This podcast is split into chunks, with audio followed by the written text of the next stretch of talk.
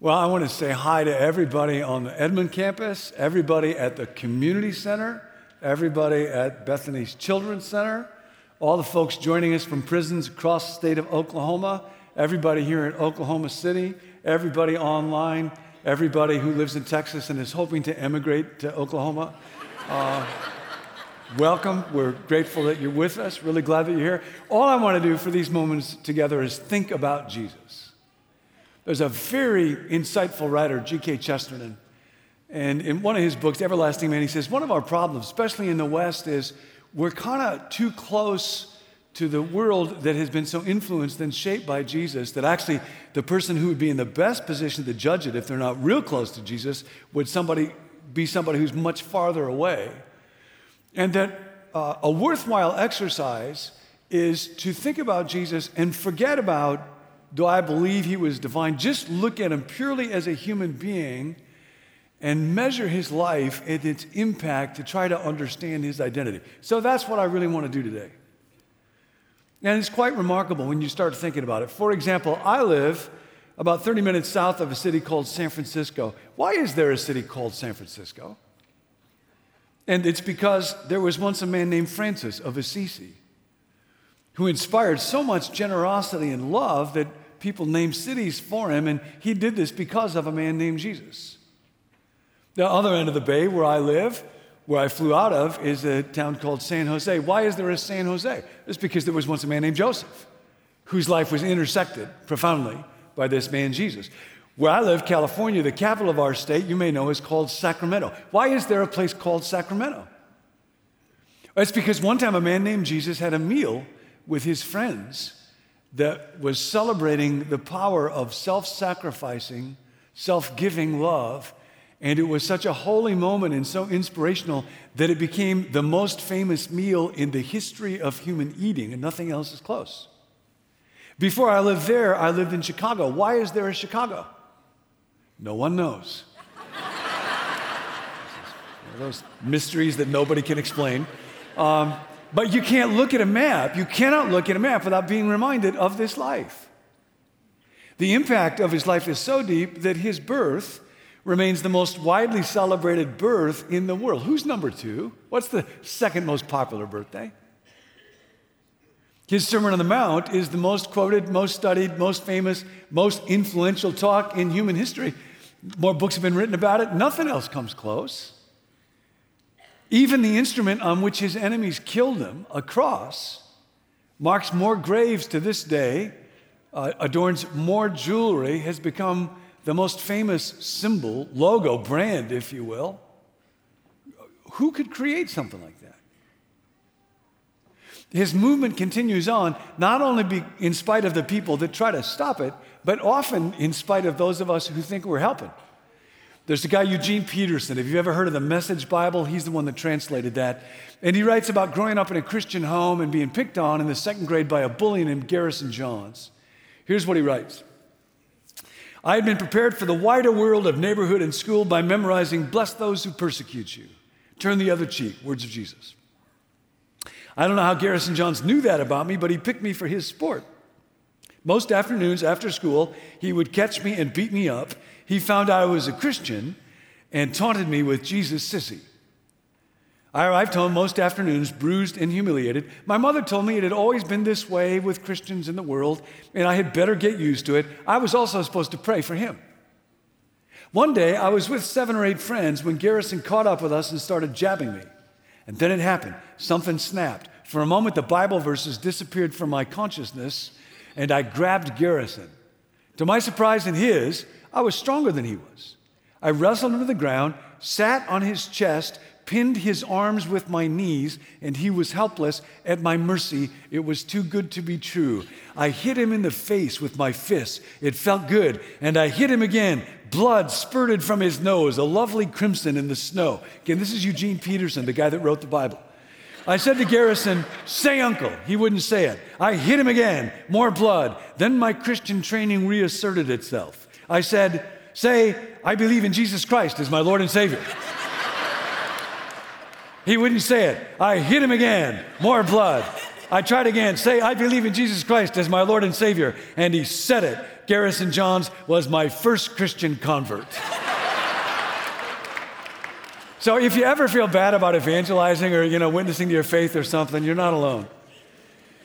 The light of Jesus spreads not only in spite of those who try to stop it, often in spite of those who try to spread it. A great Yale historian Jaroslav Pelikan put it like this Regardless of what anyone may personally think or believe about it, Jesus of Nazareth has been the dominant figure in the history of Western culture for almost 20 centuries.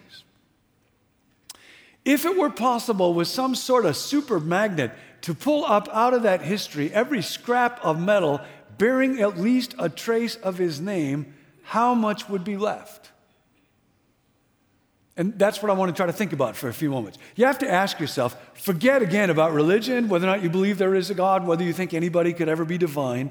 Just consider him as a man, as a human being who was born and lived and died. Look honestly, with no prejudice, at his impact on our world. And you have to ask who was this man? Start by naming the obvious it would be very hard to choose a less likely candidate to change the world. Jesus never held an office, never led an army, never wrote a book, never traveled abroad. On Saturday, the day after he died, if you were to look at anybody who had much influence in history, no one would have looked less likely to have an impact the day after their death than Jesus. A tiny handful of remarkably unimportant followers at that point. The New Testament itself records them as being called unschooled ordinary men.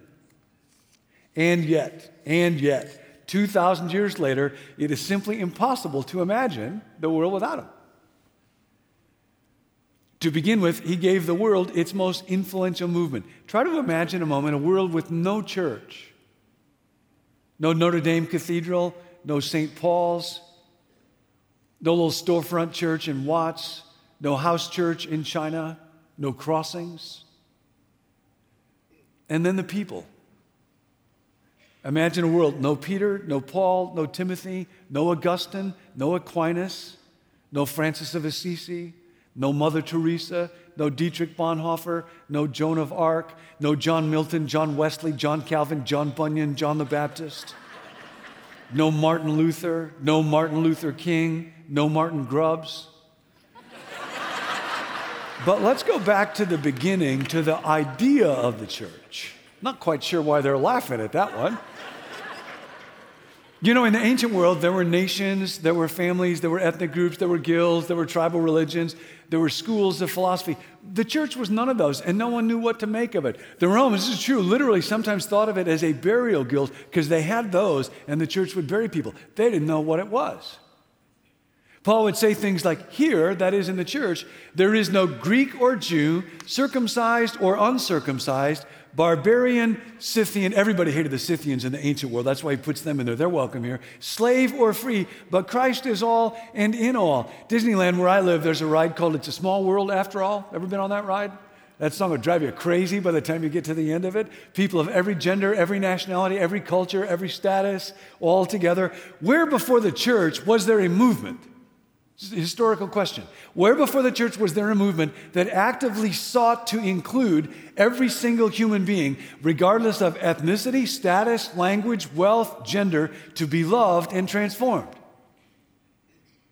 Do you understand? Not only had there never been a community like this, there had simply never been the idea of a community like this. It was his idea. Then, by the way, the 12 steps came out of something called the Oxford Group, you may know about a century ago, people attempting to recapture the practices of following Jesus in the modern era. No Jesus, no 12 steps. Now, that's not to say that apart from Jesus, there never would have been an actionable vision of the human race as a family. It's just saying, as a matter of historical reality, such a vision began with this impoverished, crucified carpenter. Who is this man? Who does that? He also changed how we think about history in our day. In our day, we expect to see progress.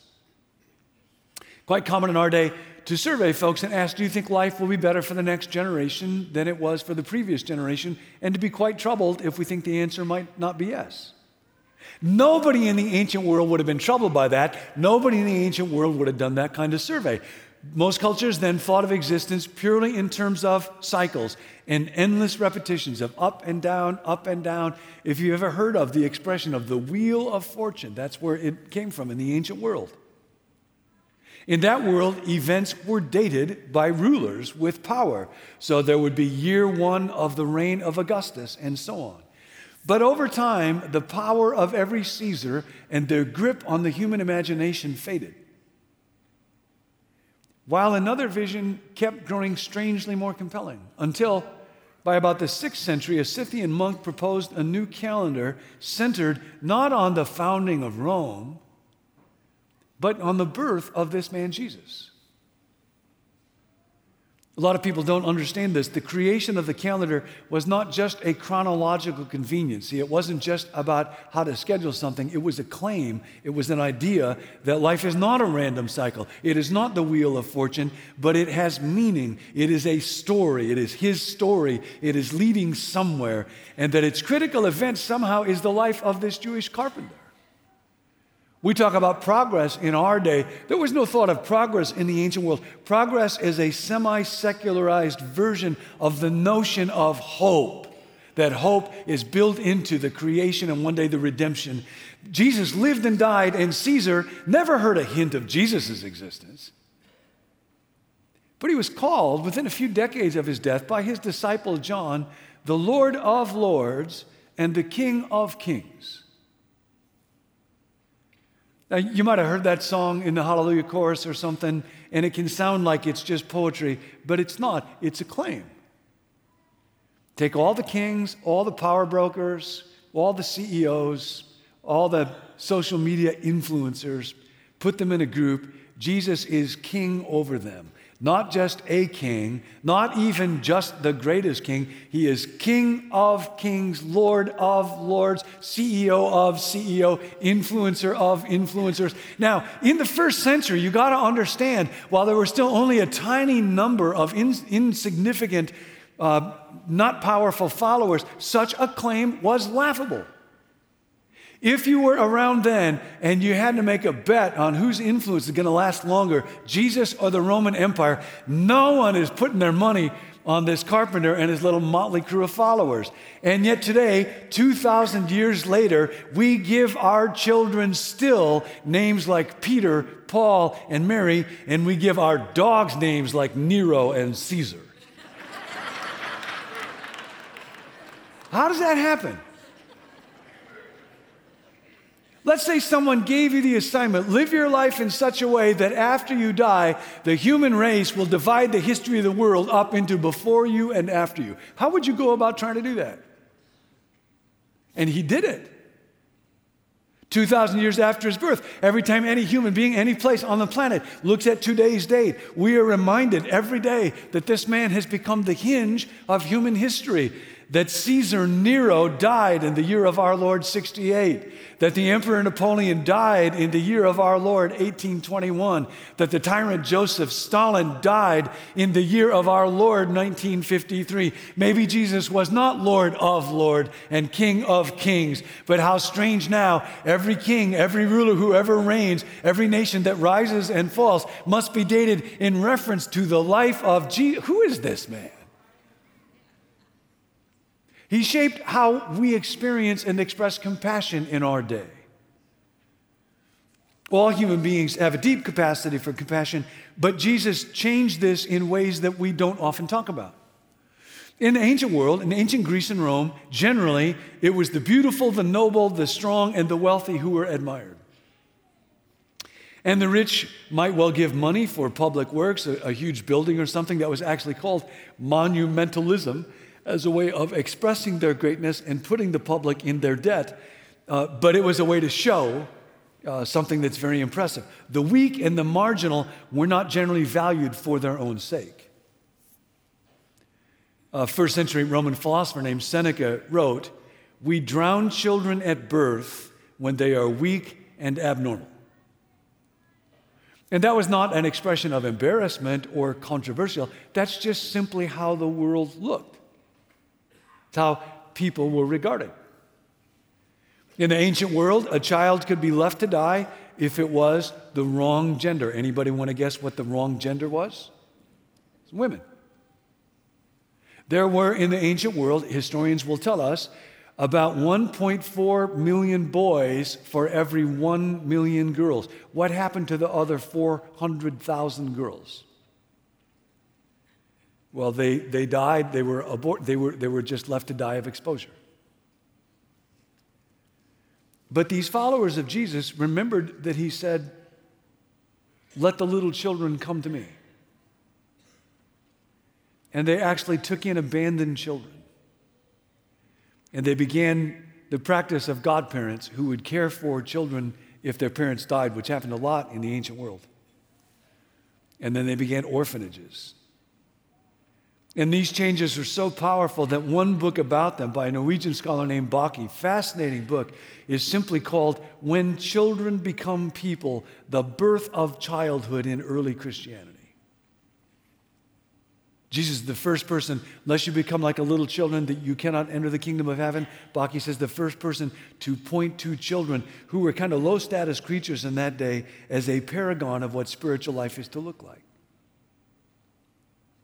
Widows, who were actually taxed by the Roman government because they were considered kind of a drag on the economy, were taken in and cared for by the church because they remember Jesus telling his disciple John to care for his mom when Jesus was on the cross.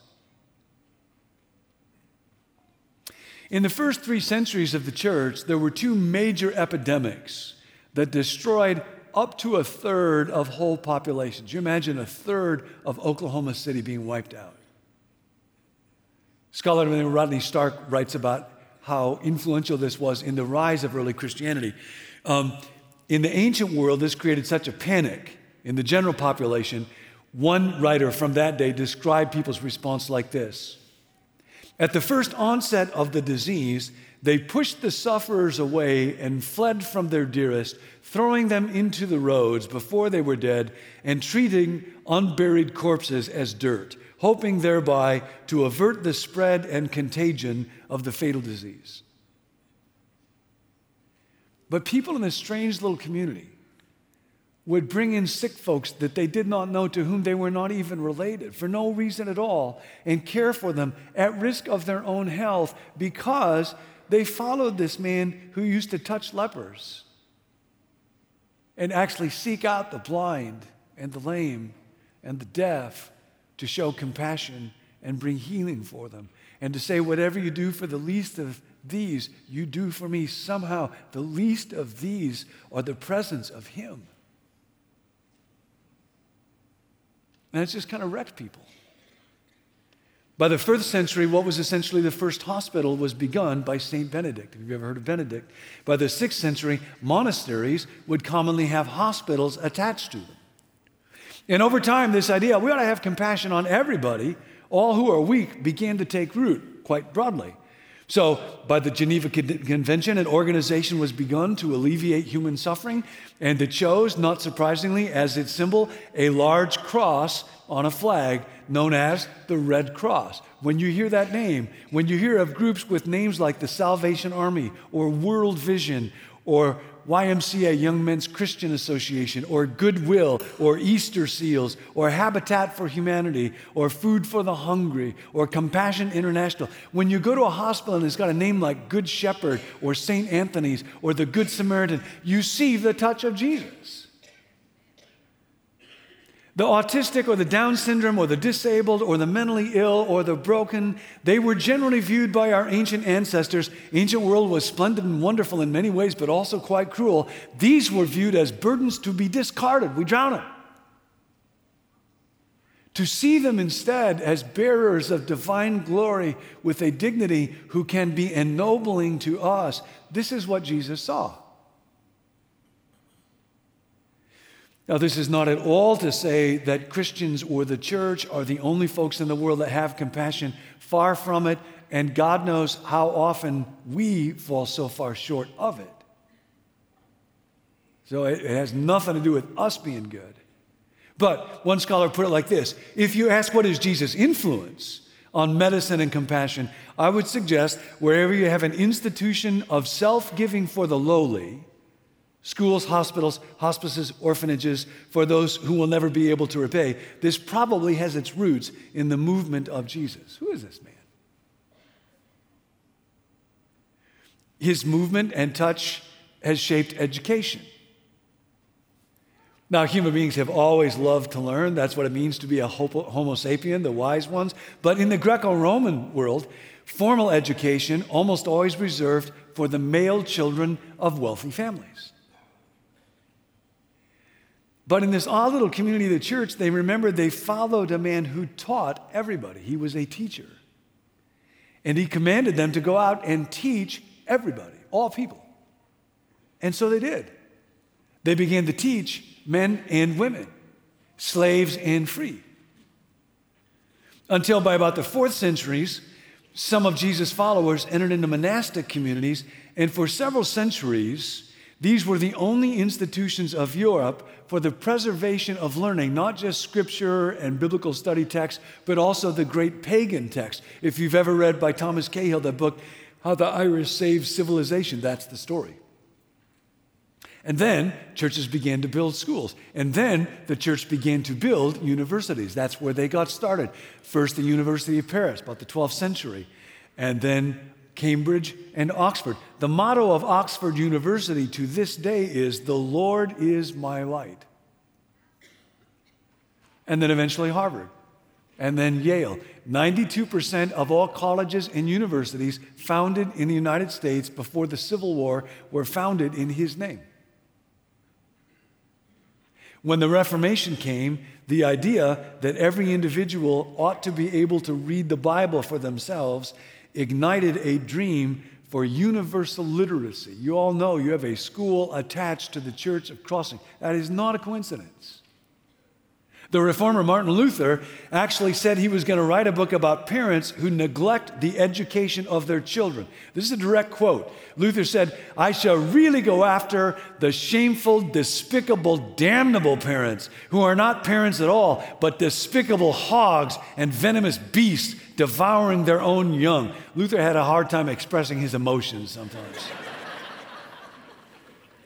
In America, Back in the colonial days, the first law to require public funding for mass education was actually called the Old Deluder Satan Act. Because they believed that the evil one wanted to keep humans in ignorance. And they remembered that Jesus said, Go teach everybody. And so they said, We're not just concerned about our children, we're not just concerned about our little tribe. We want everybody to give so that every child can learn because it honors God when children are enabled to think God's thoughts after Him.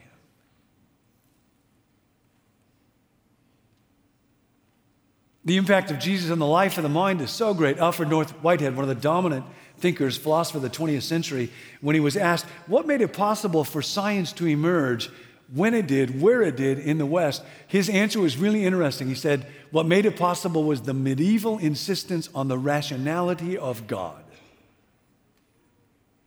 Because if you believe that actually the universe exists because it was created by a rational being, then there will be an order to it that will repay studying. And if he was a person, then that means that it could well be quite unpredictable in some way, so will it repay observation. And the greatest explosion of technology in the Middle Ages was actually in monastic communities. For example, me- mechanical clocks were invented because monks needed to know when to pray. The first we hear about eyeglasses is in a sermon because monks needed to pore over texts. Dom Perignon, as you may know, was actually the name of a Benedictine monk who contributed to the production of champagne because there were no Baptists to tell him it was a sin to drink it. the alphabet of the Slavs is called Cyrillic.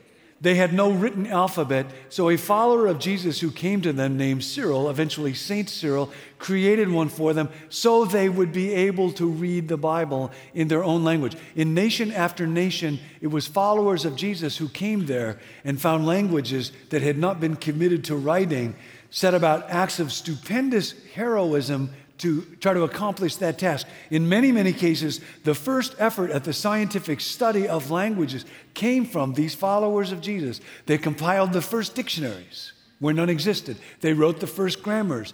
They developed the first alphabets. The first important proper name written in many, many, many languages was the name Jesus. The Gospels, the story of his life, have been translated now into far more than 2,200 languages. No other book has been translated into one fifth that many, and he never wrote a word himself. Who is this man? How do you do something like that? The Jesus movement revolutionized art. You think of the beauty of this room and, and, and, and music. Without Jesus, there's no Dante, whose divine comedy primarily shaped modern Italian. There's no Martin Luther, whose German Bible primarily shaped modern Luther. There's no King James Bible, which, along with Shakespeare, primarily shaped modern English. There would be no Gregorian chants. Modern music notation, you know, those scales and those notes, do, re, mi, was an invention of the medieval church so that worship could spread from one community to another. That's how we got those notes. No Johannes Bach, who signed all of his works, Soli Deo Gloria to the glory of God. No Hallelujah chorus. No Mozart Requiem. No Justin Bieber Christmas album. Imagine, imagine no Sistine Chapel. No Da Vinci Last Supper. No Pieta. There simply has been no transcendent vision of reality. No giant narrative of meaning meaning of life and death and hope that has gripped the artistic imagination like the vision of Jesus. And we don't even know what he looked like. The Jesus movement changed political theory. Jesus said one time, Give to Caesar what belongs to Caesar, and give to God what belongs to God. And the idea that there would have been something that doesn't belong to Caesar would have been news to Caesar. And, and by the way, we really need this impact of Jesus in our day. Sociologist um, James Hunter, who, who said in a book that when a, when a society is healthy, lots of spheres flourish art and education and philanthropy and religion. But when it fractures, everybody gravitates towards political power because politics is the only sphere that offers coercion, the power of the sword. You can make people do stuff. And so people start to think if you're going to be relevant, you must be political. And even the church gets sucked into thinking all too often we must have power. Because if we have political power, then we can legislate, then we can make them do what we wanted to do, then we win. There, Jesus understood there are severe limits to the power of only being able to coerce somebody's body which is impotent to command their heart and their soul and their will, their mind. That's why he says, My kingdom is not of this world. You don't get it. And this became one of the most influential statements in political history. Until that time, it was assumed that the state had the franchise on religion. That's part of what held a tribe or an empire together. But from Augustine to Luther to John Locke developed this notion of limited government, that even kings will answer to a higher power, that coercion is not the ultimate form of power, that the state shouldn't run religion, the religion shouldn't run the state. Jesus was in his whole lifetime only ever in one election, and he lost to a man named Barabbas. Who shall I release? And Barabbas, of course, represented the way of political coercion and the power of the sword. How strange that 2,000 years later, both Rome's opponents and Rome's defenders are on the dustbin of history, but Jesus' kingdom keeps growing. He changed how we think about human rights and dignity and the worth of every individual. You all know these words we hold these truths to be self evident that all men, all human beings are created equal and have been endowed by their Creator with certain inalienable rights. Now, Jefferson said those truths are self evident, but he was finessing it a little bit. They were not self evident to Attila the Hun. They were not self evident to Nero. They have not been self evident throughout most of human history. There, that's an idea. Every human being has been created equal and endowed by their creator. That's an idea that came from somewhere, see. You'll often in our day hear people say, I believe in a God of love. That's an idea that came from somewhere. Nobody in the ancient world said, I love Zeus, or I love Baal, or I love Molech, or I love Thor. It was Jesus who brought from Israel to the rest of the world this idea that there is one great God and he is a God of love. When I was a little kid, I used to play a game called Daddy's Home. Five o'clock, when that front door opened, I would go racing down the stairs and leap into my father's arms. And I knew that briefcase would be set down and those big, strong arms would be wrapped around me. I loved that game. Till one day when my mom said, You can't play it anymore. And I said, Why not? I don't want to stop. And she said, Well, it's not that your dad doesn't love you because he does. And it's not that he won't be there for you because he always will. It's just you're 37 years old and the day comes eventually, those arms get a little weak, you know. See, this is an idea that Jesus taught that God is like a father who is racked by tormented love for even his most wayward, rebellious, stubborn child. And now this has serious implications. Paul says, There's now neither Jew nor Greek, slave nor free male nor female, for you're all one in Christ Jesus. And Thomas Cahill writes this is the first expression of egalitarianism in human history. Now, very often, supposedly Christian individuals, voices, nations, churches violate this in horrible ways. But the power of Jesus' teaching has this subversive way of refusing to stay submerged. So often, reform movements like abolitionism are, are led uh, by many folks who are Christians. Jesus uniquely taught love of enemies. This is another idea. The idea that you were to love your enemy was not a natural human idea. In fact, one monograph about life in ancient Rome is simply titled um, Loving Friends, Hurting Enemies. That's what they admired. Somebody hurts you, you hurt them back. But there was once a man who said, Turn the other cheek. Somebody makes you go with them one mile, go with them another mile. Somebody tries to take your cloak away, give him your shirt. And they weren't just words. When he died, he said on the cross, Father, forgive them, for they do not know what they're doing. And see, this marked the people who followed him, and, and they would often also be killed. We're told by one ancient writer when that happened mockery of every sort was added to their deaths. They were torn by dogs, and perished, or were nailed to crosses, or were doomed to the flames. Nero would take followers of Jesus, cover them with pitch, and use them as human torches to light gladiator games. And this continued on and off for three centuries. And their response was not to dream of revenge or to start an armed revolt, but to love and pray for Nero. How are you going to stop people like this? This unique association of Jesus with love for enemies is so strong that the Princeton historian and writer Hannah Arendt, who was not herself a Christian, actually wrote The discoverer of the role of forgiveness in the realm of human affairs was Jesus of Nazareth. Who was this man? Just regard him as a man. How do you explain his life? He inspired a writer named Tolstoy. Tolstoy's book Resurrection inspired a lawyer named Gandhi to start a community movement of reconciliation. The last letter Tolstoy wrote to anybody outside of his family was a letter to Gandhi praising the self giving love teaching of Jesus of Nazareth. In the most famous speech of the 20th century, Martin Luther King departed from his script to quote the old prophet Amos, justice is going to roll like waters, righteousness like a mighty stream. And the crowd at the Lincoln Memorial could not keep quiet, and they started shouting out, Tell it, amen, like a church crowd. Not this church crowd, but like some church crowds do. Tell it, amen. And so King couldn't go back to his script, and Mahalia Jackson just piped out, Tell him about the dream, Martin. And he started telling him, I have a dream. I have a dream of a, a world that isn't yet, but one day will be where every human being will be judged not by the color of their skin, but the content of their character, where the sons and daughters of former slaves and former slave owners will join hands and we will all be one. Is his dream.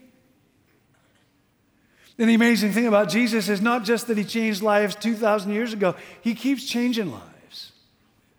World War II hero, Olympic guy, Louis Zamperini, about to destroy his life with alcohol, and Jesus changed his life.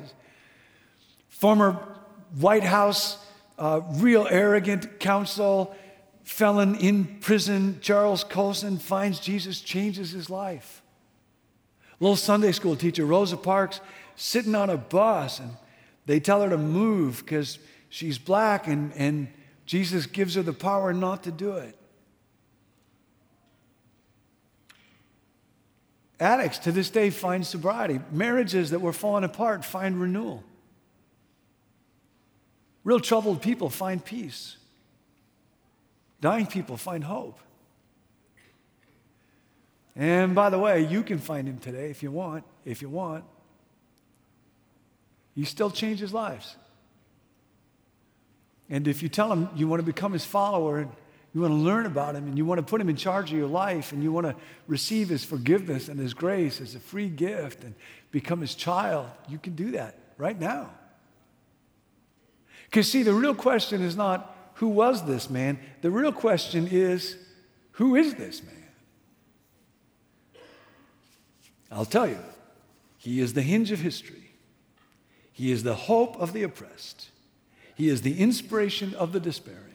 He is the King of kings and the Lord of lords. He is the greatest teacher who ever taught. He is the greatest thinker that ever thought. He offered the greatest gift ever given. He launched the greatest movement ever known. He alone mastered life. He alone conquered death. He alone overcame sin. He alone grows more present with every passing year. He is the Son of God and the glory of humankind. The crucified carpenter of Nazareth is the hope of the nations and the Savior of the world. And that's who this man is. So,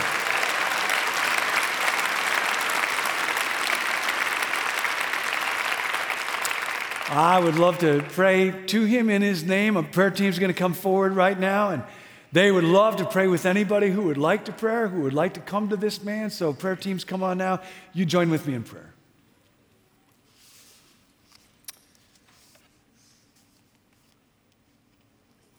I pray, God, for everybody in this room. I don't know what folks think, what their background is when it comes to faith or religion how they might have been damaged, what needs they have. I just know there's this light that keeps shining and nothing can put it out.